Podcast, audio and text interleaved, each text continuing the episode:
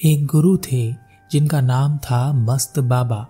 लोग उन्हें मस्त कहते थे, क्योंकि वह हमेशा मस्त ही रहते थे। कोई उनके पास अपना बड़े से बड़ा दुख लेकर भी जाता तो भी वह उस व्यक्ति को अपनी तरह मस्त कर देते। वह खुश होकर, हंसकर, अपनी ज़िंदगी की सारी परेशानियों को भूलकर ही उनके पास से जाता। और ऐसा इसलिए है, क्योंकि जो हमारे पास होता है, वही हम बांटते हैं। उस गुरु के पास, उस मस्त बाबा के पास खुशी थी और वह खुशियाँ ही बांटते रहते थे। एक दिन मस्त बाबा रात के समय कहीं जा रहे थे। रास्ते में उन्होंने सोचा कि रात भर के लिए कहीं विश्राम कर लेते हैं। उन्होंने एक घर का दरवाज़ा खटखटाया। अंदर से एक औरत बाहर आई। मस्त बाबा ने कहा, पुत्री, क्या आज रात के लिए आश्रय मिलेगा?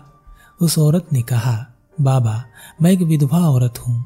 लोग मेरे बारे में गलत नज़र से सोचते हैं। इस कारण मैं बहुत दुखी रहती हूँ। मस्त बाबा ने आकाश की ओर देखा, फिर ज़ोर से हंसे और कहा, पुत्री, ज़िंदगी हंसने के लिए है, रोने के लिए नहीं। इसे हँसते हुए निकालो। अगर कोई गलत देख रहा है तो उसके मन में गलत है। दोस्त तो उसके अंदर है, तुम्हारे भीतर नहीं। इस कारण अपने आप को दुख मत दो। दुख तो वह पाएँगे जो अपने तन को तो साफ़ कर लेते हैं, पर मन में गंदगी रखते हैं।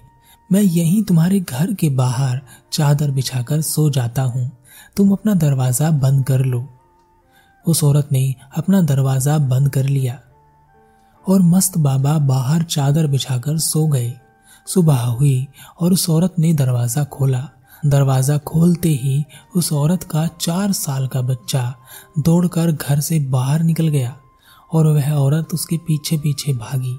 उसने कहा, कहाँ जा रहा है? रुक जा, सुन जा, मत जा, यहीं रुक। पर वह बच्चा नहीं रुका। खेलने के लिए बाहर चला गया और उस औरत ने पीछे मुड़कर देखा तो मस्त बाबा ध्यान में बैठे थे। उस औरत ने मस्त बाबा के लिए भोजन तैयार किया। और भोजन रखकर मस्त बाबा से कहा गुरु जी रात को मैं आपको भोजन नहीं दे पाई। मेरे मन में अपने बच्चे के लिए भोजन का लालच था। मैं उसके लिए भोजन बचा कर रखना चाहती थी, पर मुझे रात में ही अपनी गलती का एहसास हो गया था। तो मुझे क्षमा करें और यह भोजन ग्रहण करें। मस्त बाबा ने कहा, भोजन देना तो बहुत पुण्य का काम है, और पुण्य करते समय दुखी नहीं होते। खुश होते हैं। एक एक खुशी जोड़ते जाओगे तो यह खुशियाँ तुम्हें सुख देकर जाएँगी। उस औरत ने बाबा से कहा, बाबा, यह मौत क्यों आती है? हम क्यों मर जाते हैं? मृत्यु हमें क्यों ले जाती है?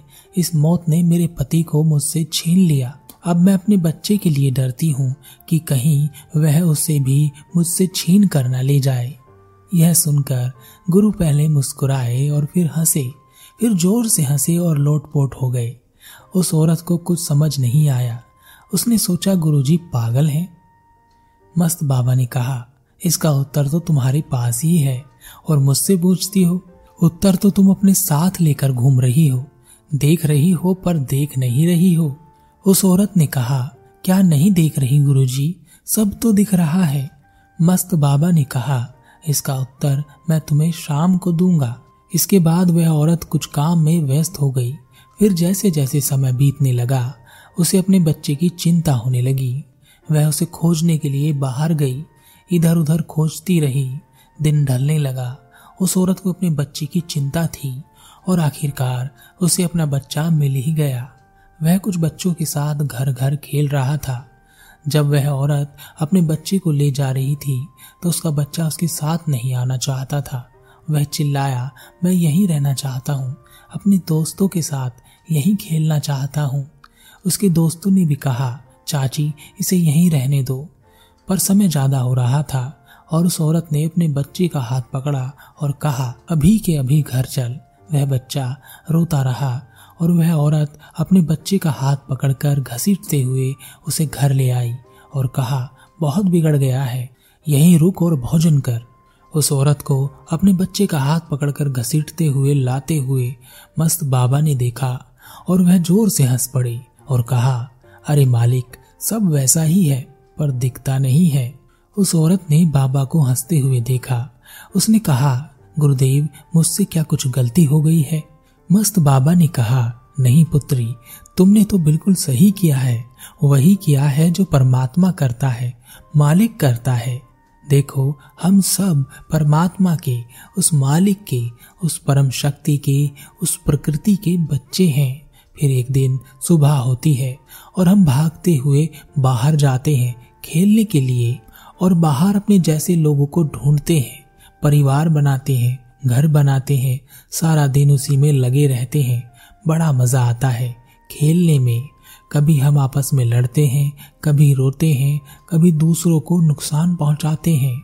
और जब भी हम दुखी होते हैं तो चिल्लाते हैं, भगवान, जैसे तुम्हारा बच्चा चिल्लाता है, माँ, और जैसे तुम अपने बच्चे की देखभाल रखती हो, वैसे ही वह मालिक भी अपने बच्चों की देखभाल रखता है।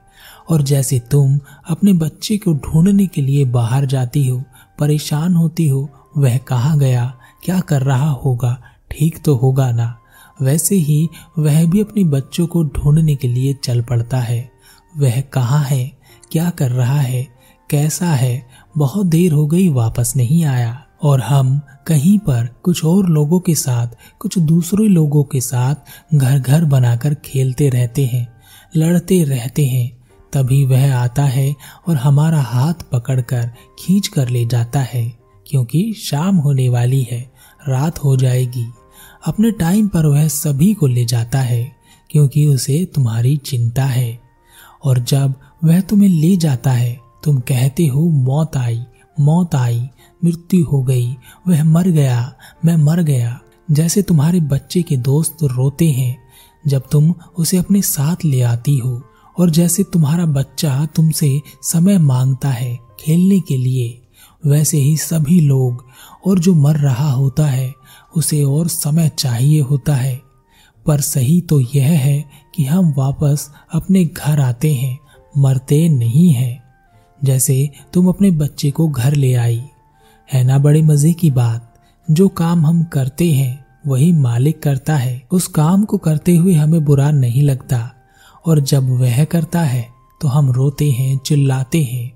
यह कहकर मस्त बाबा अपना झोला उठाकर चल दिए।